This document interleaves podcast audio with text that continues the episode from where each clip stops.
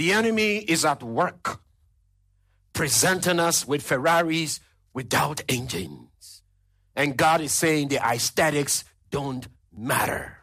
What matter is that the car can go. May God, may the King of glory begin to raise people in this land and in this place that even though on the outside you may not look nice, but the inside there is a stirring up on this inside of you that stands up to say, This is how it ought to be.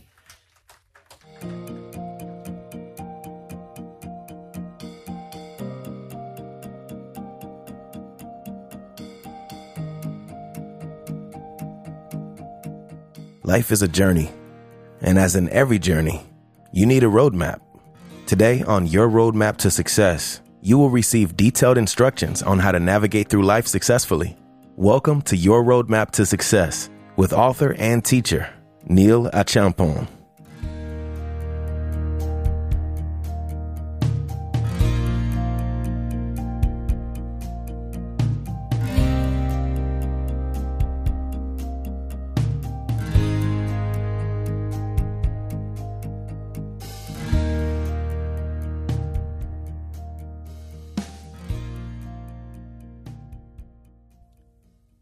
We ask of you today that as we set your word, that you will speak to us, that you unfold truth to our hearts, that you will bring us to a place of greater understanding in your word. Master, speak, for we wait to hear only you. So, Lord, I commit my heart to you. Bring to my mind the things I have studied, O God in my privacy, Lord, that you would use my mouth like the pen of a ready writer, that you write and inscribe on the hearts of your people this morning as we set your word together. We give it thanks and praise. Even in Jesus' mighty name we pray. And everybody said, Amen. All right, for all of you who are visiting, we have been talking about turning the world upside down. Say that with me. And this morning, I will be speaking on that same subject. Our foundational text is from the book of Acts, chapter 17. The apostles have left Philippi because God had used them to do some awesome, powerful things. And then they got to Thessalonica, and the people were afraid of all the supernatural acts that God was using them to do. And so they had spoken to the city official called Jason and others. They have come to receive Jesus as Lord and Savior of their lives. And some of the people didn't like it. It's amazing in our day, it's the same way.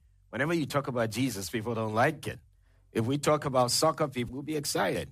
Whatever else, people are happy except Jesus. But the scripture says when they looked for them, and they did not find them. They dragged the city official called Jason and other believers, and they said these words. It says, These who have turned the world upside down have come here also. We understood that those who turn the world upside down are the people who do something on purpose to change, to affect, and to influence our world for the better. God did not put you on earth just to get married go to work, make money, eat, build a house, and sleep and, and die. If that is who you are, then you have failed. You must affect the world. I said you must what? If we wear Jordan shoes, somebody must wear yours. You cannot walk through life without leaving something behind.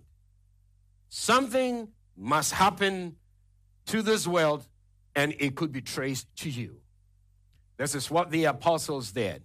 Last week in our lesson, we understood that whatever caused them to be able to turn their world upside down was because they lived by the power of the Holy Spirit. So we talked about the characteristics of those who turn the world upside down. Today, I want to talk to you about the choices, the choices of those who turn the world upside down. If we are going to turn the world upside down, there are things we must learn to choose. We cannot choose the same thing that everybody else chooses. The first lesson we want to learn this morning is that those who turn the world upside down choose to believe that God can reverse the tide and shift the momentum in their favor.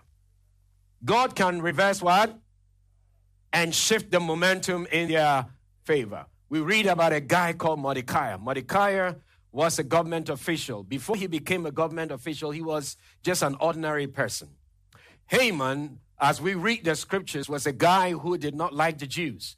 And so he had some way, somehow convinced King Ahasuerus so that he would write a decree to simply wipe the entire Jewish race. The scripture teaches us very clearly that Mordecai stands up because he understood that he's a difference maker. Everybody say difference maker. Those who turn the world upside down are difference makers. We make a difference wherever we are. We make a difference in the political arena. We make a difference in the business sector. We make a difference even in ministry. And that is why in this church, we don't follow prophets, we follow God. We make a difference because we read the word of God, because this is the final rule of authority. All the craziness that happen in churches, we don't do because we want to make a. Come on, talk to me. We want to make a. It's amazing what Christians follow these days. I've often heard people that when, like our brother passed, and then in a year's time, they will go to the cemetery to pray for him. What kind of foolishness is that? What are you praying for? If the person is already in God's presence, what are you praying for? And if the person was not in God's presence, the Bible says human beings are likened to a tree. Your prayer will not move it.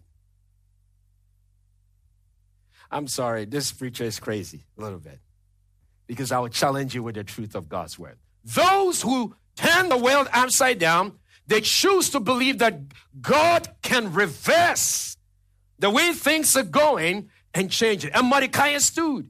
And the scripture says he recruited his niece, Esther, and says, Esther, we need to stand up and fight because there is an edict against the Jewish people. And the Bible says on the 13th day of Adar, the same day that Haman thought that his plan was going to come into full effect, God turned it around. May God turn something around in your life. But the truth is, why are you waiting for somebody else to become the one God will use? But God is willing to use what? Everybody, including you. Wherever you find yourself, you must learn to choose to believe that God can do it. Martin Luther King was another guy. He saw the trend of black people in America and he says, No, I am not going to keep quiet. I will fight until I see something change. Now, we are not there yet, but has some things changed? There ought to come another person like that from the continent of Africa. And for Europe. And for Asia. And for all the continents of the world. People who will rise up and say, We are tired with the status quo. Something must change. You can do the same for your family. Margaret, understand something. You can rise up and say, I will believe God and shift the momentum in my favor. Most often, when one person out of the family is gone, things begin to change. But I pray that God will use you, that you become an instrument. And then when people look around, it will be as if nothing has actually been lost because God can use you also. Not just her, but you. Can somebody rise up and says, have you seen that in a family? Sometimes when people get to 30 years, they die. Or sometimes it's 40 years and sometimes it's 50. And then you realize you are getting close and you're afraid and you are seeking for people. Today, I pray that you will rise up and tell yourself, this ain't going to happen. In the family where I was raised, my grandmother died from colorectal cancer. My uncle died from colorectal cancer. My mother died from colorectal cancer. And it always begin with a person bleeding from behind. And then 2018, I was bleeding from behind. So what is the natural conclusion? That I'm going. I decided to put up a fight. And the fact that I'm talking to you this morning means it never happened. And I've made a declaration that nobody in my family will ever go through that route. Somebody ought to stand up and tell themselves, I am willing to change not if not just the immediate world around you, the entire world. May God make you that person. I said, may God make you that person. Nelson Mandela is another example. He stood up for black South Africa and says that apartheid must be killed. You know, if all of us understood that we are not in the world just to eat and die, just to go to work and make some money, but God has put you here to make a difference. If everybody did his part, this world would be a good place. And today, when you walk out of this place, tell yourself, I am a difference maker. Everybody raise your right hand and say this after me. I am a difference maker in every arena of life that I find myself. Amen. Amen. The second lesson that I want us to learn is that those who turn the world upside down, they choose to be counted among those who will stand to preserve the testimony of God.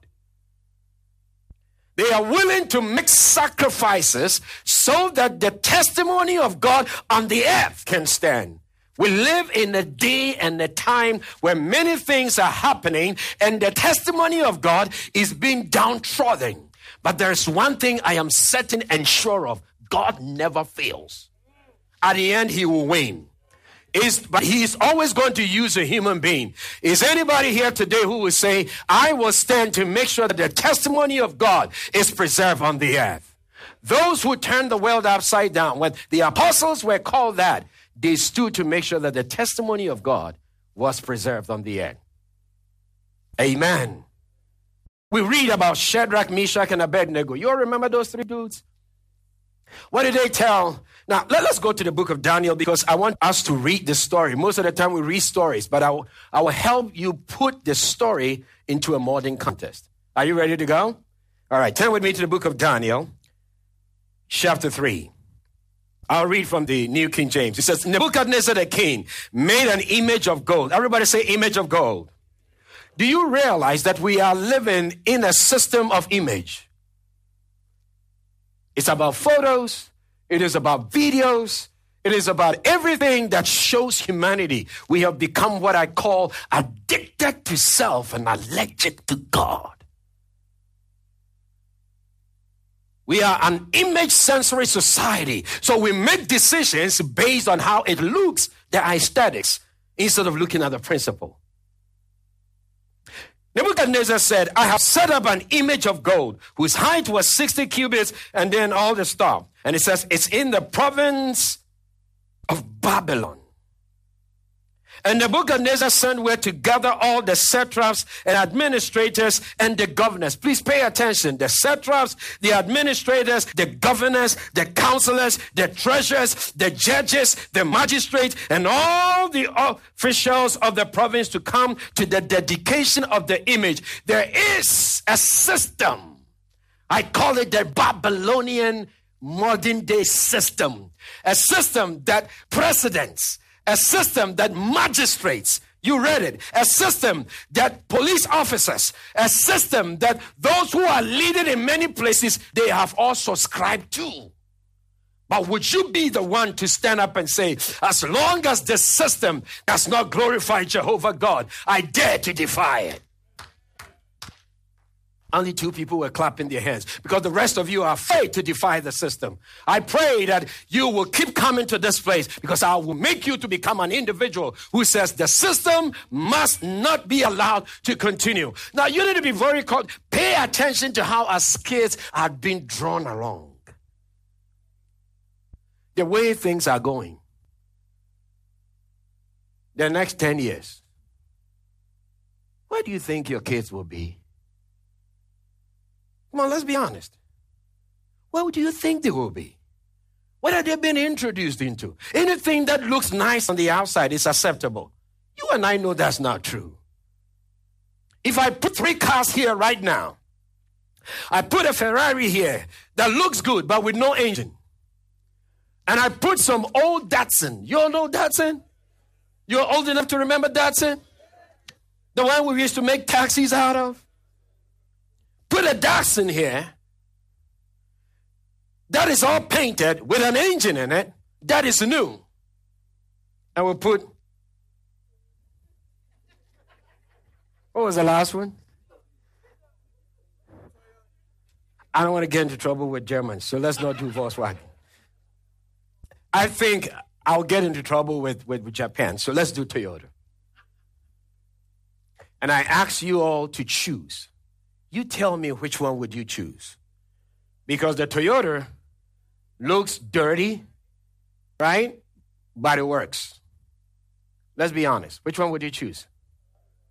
Everybody says Ferrari because we have become an image driven society.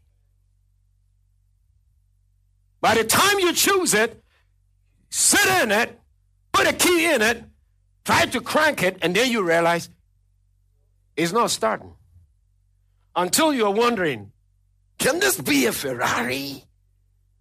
Then you get up, open the hood, look in there, no engine. The enemy is at work presenting us with Ferraris without engines. And God is saying the aesthetics don't matter. What matter is that the car can go. May God, may the King of glory begin to raise people in this land and in this place that even though on the outside you may not look nice, but the inside, there is a stirring up on this inside of you that stands up to say, This is how it ought to be. Nebuchadnezzar sets up the system. The Bible says all the officials in the system had bowed to it. Look at verse 3. So the satraps and the administrators and the governors and the counselors and the treasurers and the judges and magistrates and all the officials, all the officials, the senators, the member, I told you I'm bringing the, the verse into modern tense for you. The senators, hmm? the members of the House, members of the judiciary, White House, they are part of it. They set up the image. Hmm? Everybody, pastors, canons, archbishops, everybody is bowing to the system.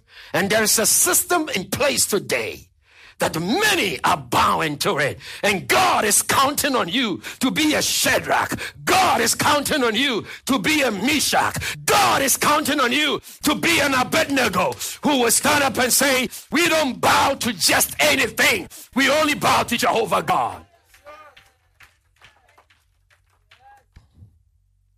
Then herald cried out, Woo! To you it is commanded, O people, nations, and language, that at the time you hear the sound, everybody say, hear the sound. Wow. Say that again, hear the sound. What sound are you bowing to? Because anytime there is sound or a music, and you dance to it, you are bowing to the kingdom that controls the music. What is wrong with this song? Nothing except that there is a kingdom that has put the song in place. How many of you know that today? Eh, read articles and read magazines, and you would understand that when they when when when movie directors sit and they are putting movies together, before they sit, some of them will incant stuff so that the movie will make impact. No wonder they raise millions.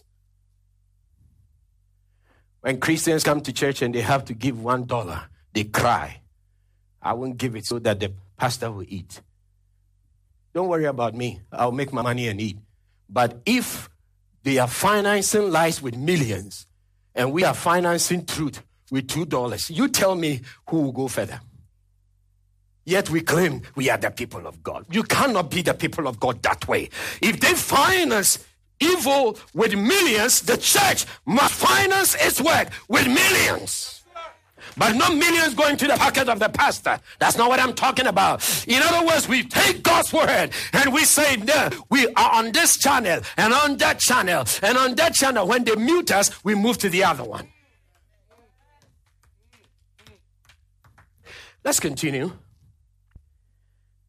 At that time, when you hear the sound of the horn, of the horn, the flute, the harp, the lyre, the psaltery, and in symphony with all kinds of music, all kinds of music, you shall fall down. All kinds of music, all kinds of music. You fall down and worship What the image of gold that the king Nebuchadnezzar has set up. Hmm.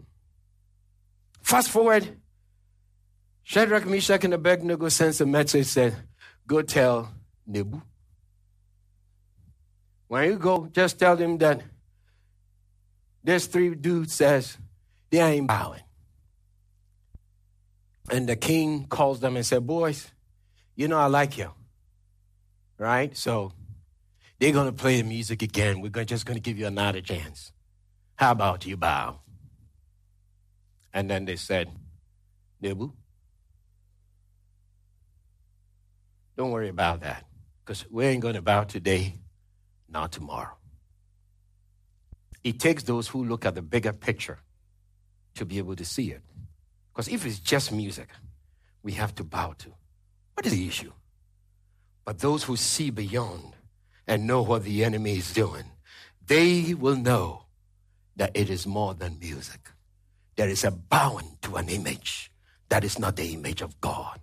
There is a bowing to a kingdom that is not the kingdom of God. There is a bowing to things that are not from God. Amen. Those who turn the world upside down are people who are saying the testimony of God in the end is always going to stand. There's another dude we can talk about. He's called Daniel. If you look at Daniel chapter 1, I will start reading from verse 1 to verse 8 so we can put it into context. In the third year of the reign of Jehoiakim, king of Judah, Nebuchadnezzar, king of Babylon, came to Jerusalem and besieged it. In other words, he captured it. And the Lord gave Jehoiakim, king of Judah, into his hand and some of the articles of the house of God, which he carried into the land of Shinar to the house of his God. And he brought the articles into the treasury house of the house of his God. Then King instructed Ashpenaz, the master of his eunuchs, to bring some of the children of Israel and some of the king's descendants, some of the nobles, young men in whom there was no blemish, but good looking, gifted in all wisdom, possessing knowledge, and quick to understand, who had ability to serve the king's palace, whom they might teach. Please to pay attention. Who they might teach what? The language and the Pause. Literature is the arts. It's symbolic of culture. So he says, we're going to choose these guys from the Jewish land who we have taken as captives. We would change their language. Then we would change their culture. Come on, go with me, because I want you to understand something. God, in His wisdom, says, if you will be part of His kingdom and His kingdom will come on earth, how do you grow a country? Anybody? How do you grow a country? You grow a country by increasing the population. The more people who speak the language, understand the literature of that language, and eat the food from that place when they gather in an area. So you will notice that land does not define a country, even though it ought to. This is why we have Chinatown. But we are not in China. Because the people who have congregated in that part of the land, even though they are in the United States, they speak the language, they continue in their literature and culture, and they eat their food with chopsticks. And when they are in larger numbers in that vicinity, we call the place Chinatown. Have you heard about Ghana Town? Never. Because we are dispersed. We don't come into an area. What I want to show you is that pay attention that whenever you want to raise a group of people from a, a, particular place, language is important, literature is important, and then what they eat is important. Nebuchadnezzar said, When you get these guys, Daniel was one of them, change their language change their culture, their literature. And then they came to the final part their food. Let's look at what Daniel did. Because he says, You taking our language, we didn't say nothing. You literally struck down our culture. We didn't say nothing. Now you want to take our food. Why? Because he's pretty much changing who they are. Read with me. Let's see. Everybody go all the way down to verse 8. If you can read with me from the screen, please, shall we? Go. But Daniel purposed in his heart that he will not defile himself with a portion of the king's delicacies, nor with the wine which he drank. Therefore, he requested of the chief of the eunuchs that he will not define himself. Did you just understand what we just read? Daniel says, You've taken two of the elements that makes us who we are. You're about to take the third one. Your intent is to change our identity. Some of you eat mac and cheese. Where I come from, we eat fufu.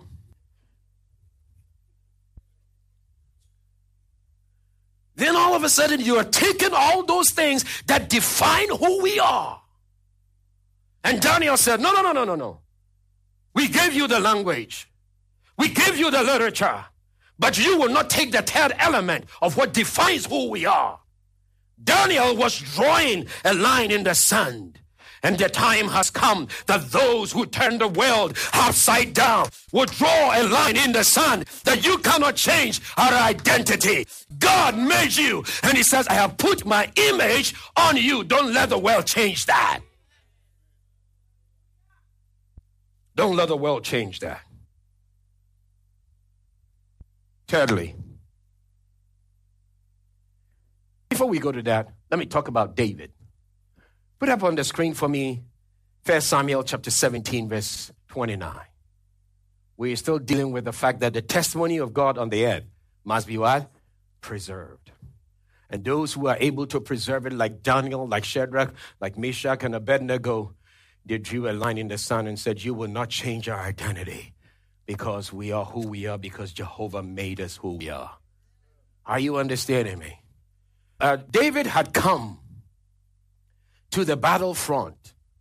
When he got there, he realized that Goliath was up there and the guy was talking nonsense.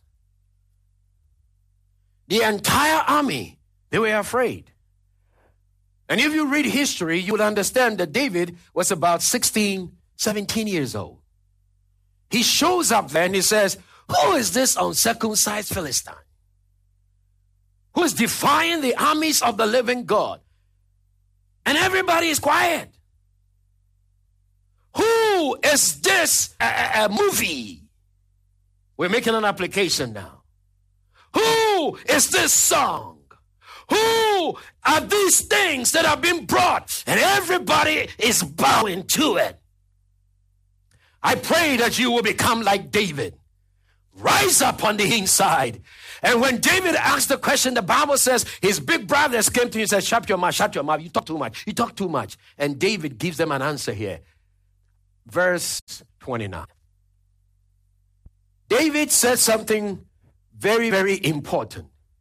The Bible says, And David said, What have I done now? Is there not a cause? Because Jehovah's name is being blasphemed. Those who turn the world upside down, they stand for a cause. There is a reason for which you are born on earth. You are not born to eat and die. There is a reason, there is an assignment, there is something important that God made you for. I pray that you will see it. I said, I pray that you will, you will see it. And David said, The only reason I'm asking these questions is because there's a reason the name of Jehovah is being defamed. Who will stand up for the testimony of God? You all know the rest of the stories. The things are said to Saul. Saul hears it, bring the boy around, and he asks him, You're only a little boy.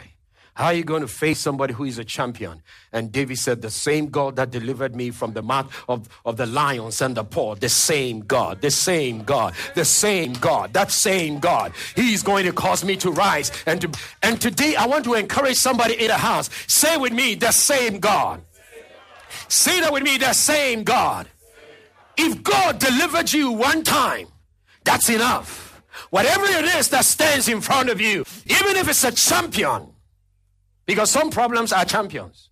Uh, mama tried it, grandpa tried it, great grandpa tried it. Everybody has tried it. I just told you my story. It killed many, but when it got to me, I said, it stops right here. You are able to make that happen. And I pray that as we talk about those who turn the world upside down, there's going to be some standing up, not physically, but on the inside of you that says, you stop right here, right now. Are you understanding me? David said, There is a cause. And the cause is because that dude is defaming the name of Jehovah. Many people claim they're Christians. They walk into churches and they watch politicians and newscast people defame the name of God and they don't say anything. When you hear that they are voting on an issue, you don't even go to find out. Title 9 was just passed in the state of Maryland. What is it doing? Do you even know? Some of you are doing, huh? Because you are just watching things happen. Here, we make things happen.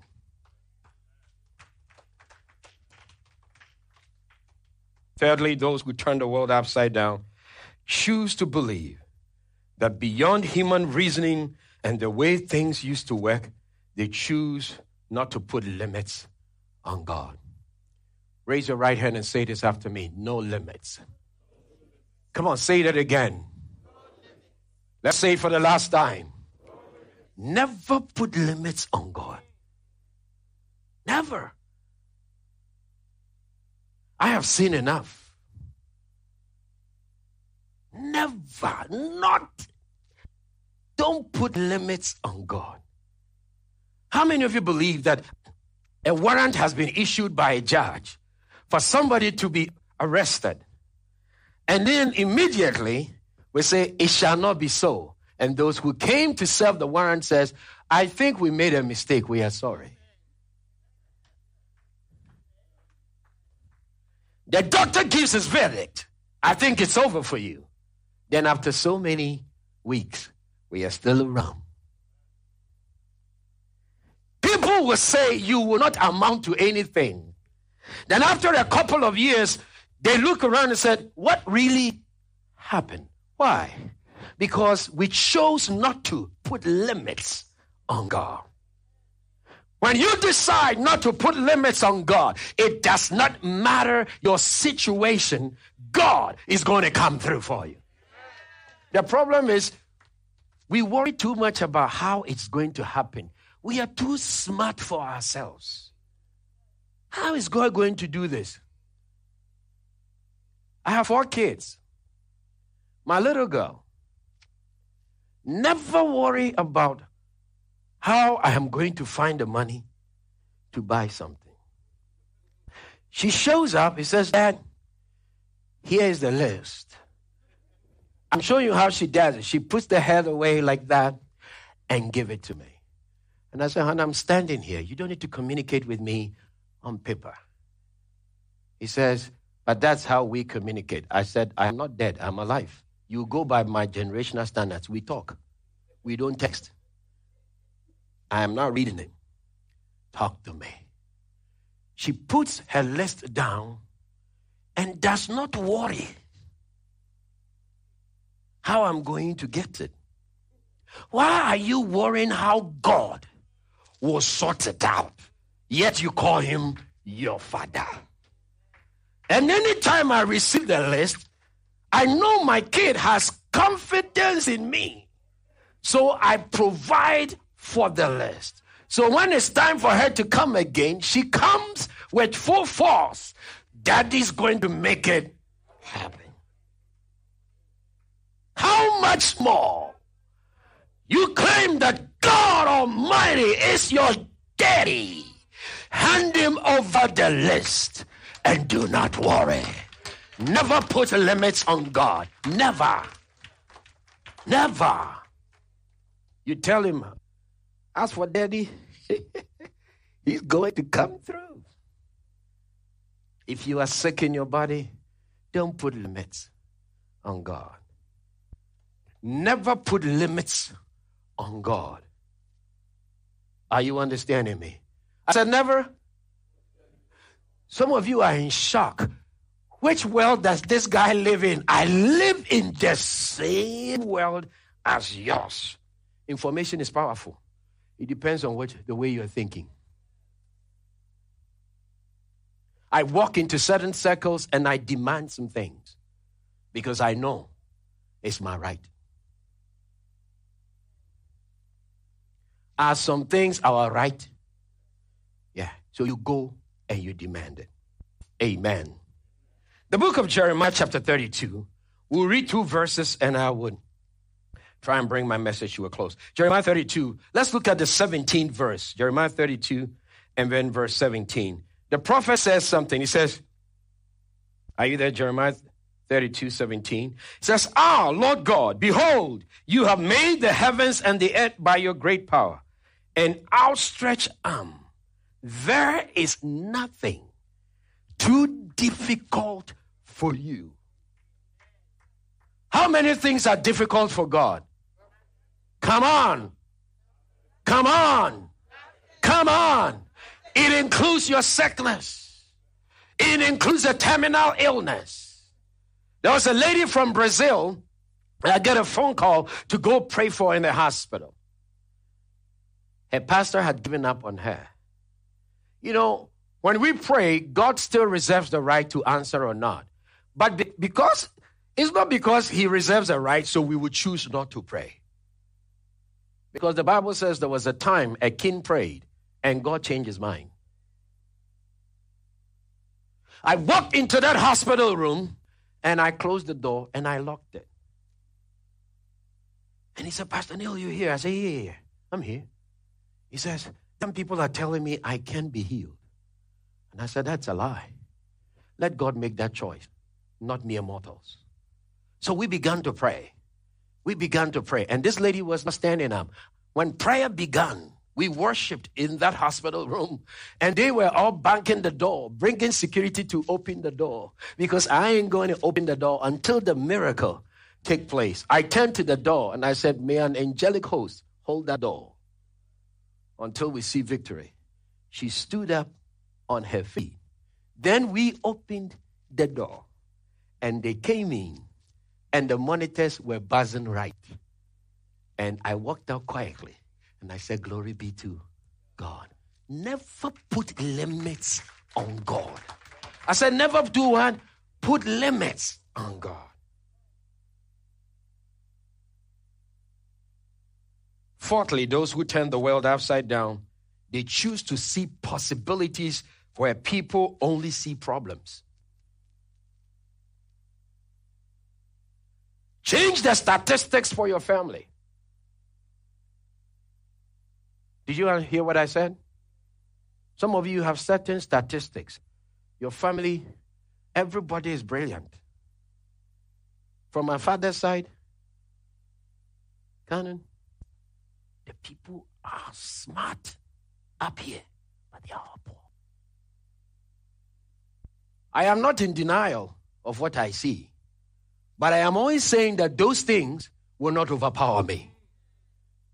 The Bible says this is the victory that comes, overcomes the world. What is it? Our faith.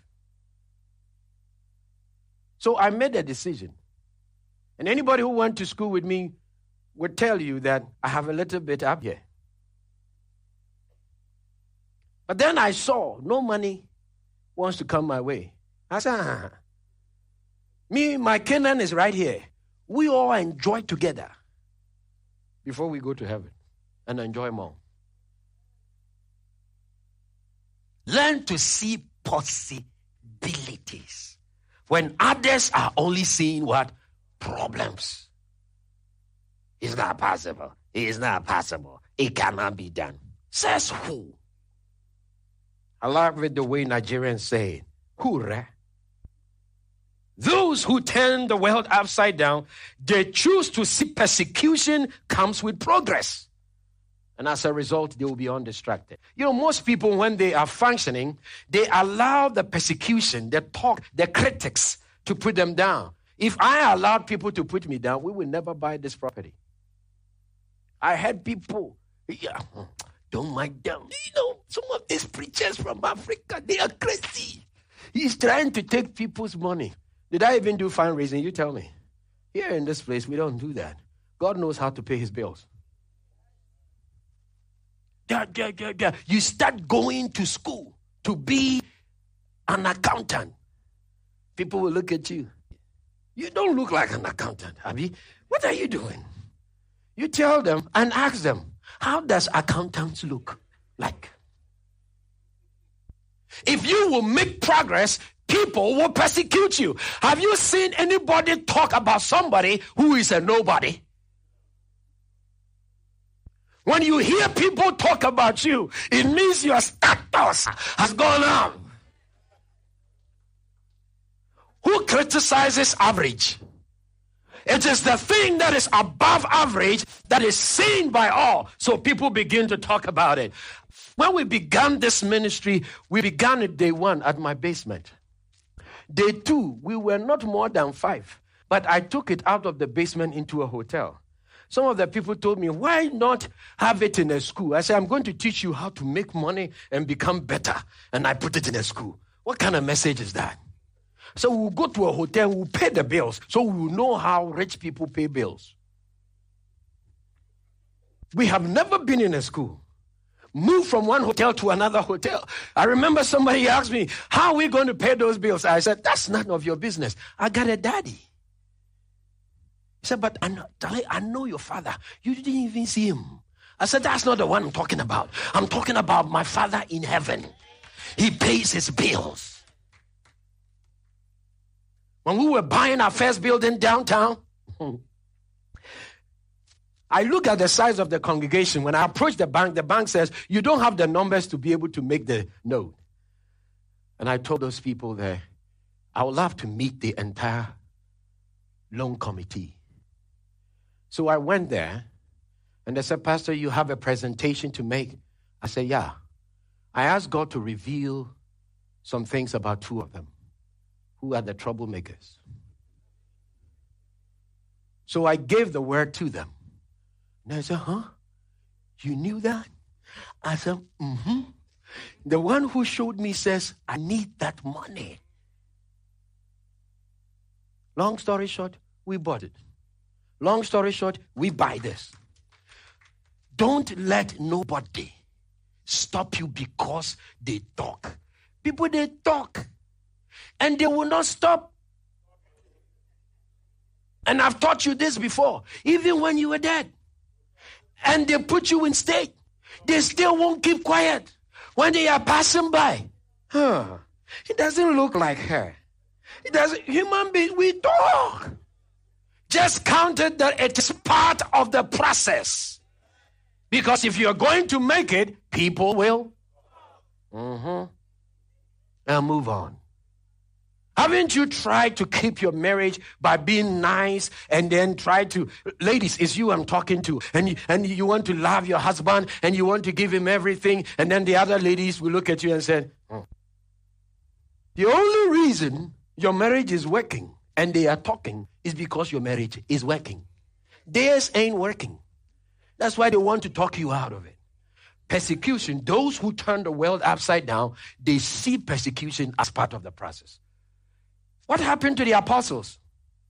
The Bible said they will whip them and they will come back and rejoice because they saw that persecution was part of the process. If you will ever make it anywhere, do not be afraid of those who talk. Are you hearing me today? Those who turn the world upside down choose to partner with God in private to serve with power in public. Those who turn the world upside down choose to position themselves by purpose and principles and not by passion alone. Can I address this one and then we'll close? Is it okay if I did address that? Those who choose to turn the world upside down, those who do that, they position themselves by purpose and what? Principles. Purpose and principles are found in the Word of God. Please say this after me. God has my best interest at heart. There is no way God will screw you up. No way. There is no way God will screw you up. So if God says something in His Word, just take it. Are you with me? If God says this is how it ought to be done, believe Him. Who made us? Who made us? Ah, so we didn't come from under a rock. I've often heard those arguments. How in the world, if God is real, how is it that He's not part of His creation? Who made this phone? It's an iPhone. Who made this phone? Apple. Let's go back to Steve Jobs. He started this 3G. Mm-hmm. How do you expect Steve Jobs to become part of this phone? Now, you tell me. Because sometimes we ask questions and we think we are too smart. But the Bible actually calls us foolish. How do you expect the manufacturer of this phone to become part of the phone? If the phone wanted to try and understand the manufacturer, would this phone be able to? You will never be able to understand God, and God can never become part of His creation. He is outside of His creation. And you must understand that this God one day will judge all of us, including me. So we ought to live our lives accordingly. So if God said something in His Word, go with it. Are you guys understanding me? Young people don't fit in. You have a different name. I tell my kids all the time, what is your last name? But daddy, we saw so so and so. I said, what is their last name? When they finished, I said, what is your last name? I said, where I come from, we don't do that. When you become an adult, you want to go your own way, that's fine. But right now, there is me who put food on the table for you. No way. But I thank God, over time, they have come to see it. Let us learn to live by principle in the Word of God. God will never screw you up. If God says you can't have something, you can't have it. If God says you can't have somebody else's husband,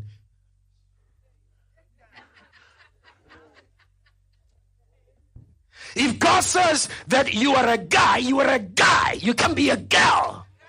If God says you have money, you have money. And I don't care who says you don't have money. If God says you are his child, you are his child. And no matter who says what, that is not going to come to pass. You ought to understand. If he says you can't have it, you can have it. Thank you. In fact, I'm a married man.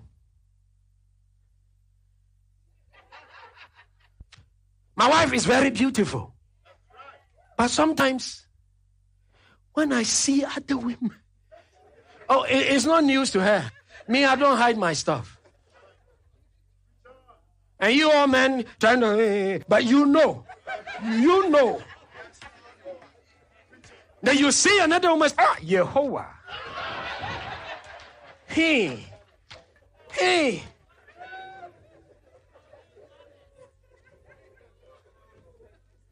And you all ladies too. See some guy, you see, most of us, we have one pack.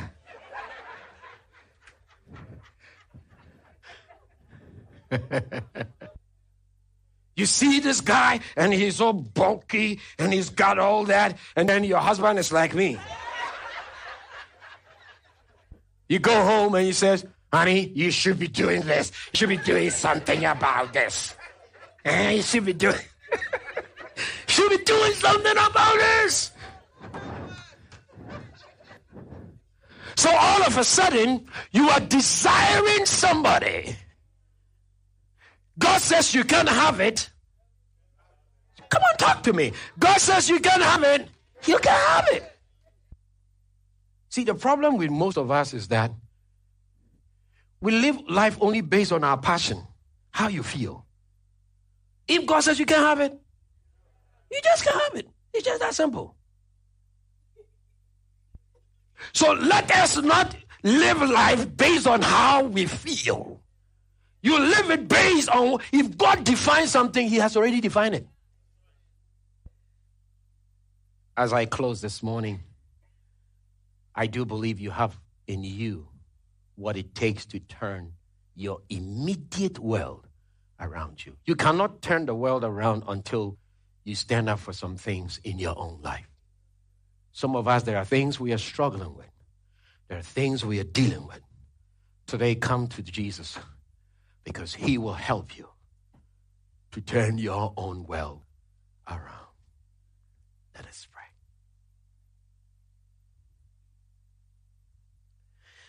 If you all do me a favor, grab the hand of the person sitting next to you, squeeze it gently, and whisper in your ear, I'm going to pray for you. And I want you to pray for them and say, Lord, help them to live their life based on principle of the Word of God, not their feelings. Shall we pray? Come on, talk to the Lord. Let heavens hear you. Let heavens hear you. Speak to him. Talk to him. Tell him, Lord, it is you. Only you. Tell him about your struggles. It is common to the human experience, but we are well able because his spirit will work in and through us. In the mighty name of Jesus we want to turn the world upside down for Him. I hear thy welcome call that calls me on to thee. On sin if you're here this morning and you say, Preacher, I want you to pray with me because I want to receive Jesus, please stand right where you are with everybody else with their eyes closed. Ah, I'm coming, Lord. Coming unto thee. Wash me, cleanse me by your blood. Wash me, cleanse me by your blood that flows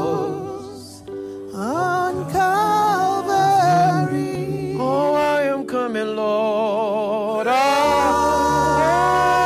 am coming, Lord. Coming unto you. Wash me, cleanse me by your blood.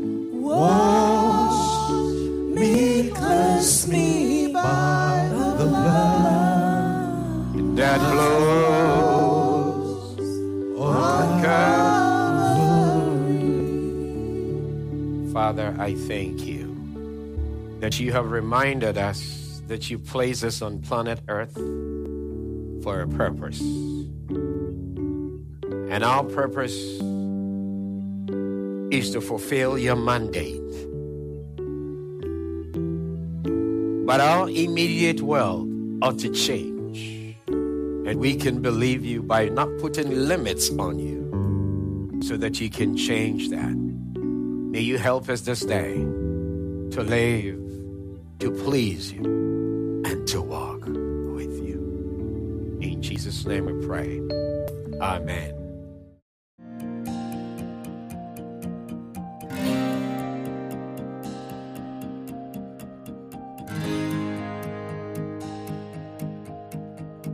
Thank you for joining us on this spiritual encounter. Need more help? Text radio to 301 696 8555 or visit us on the web at covenantfamilychapel.org. You may also visit us at one of our in person services on Sundays at 10 a.m. and discover the difference that the kingdom of God makes. Like up on social media YouTube, Facebook, TikTok, Twitter, and Instagram, all at Covenant One Family.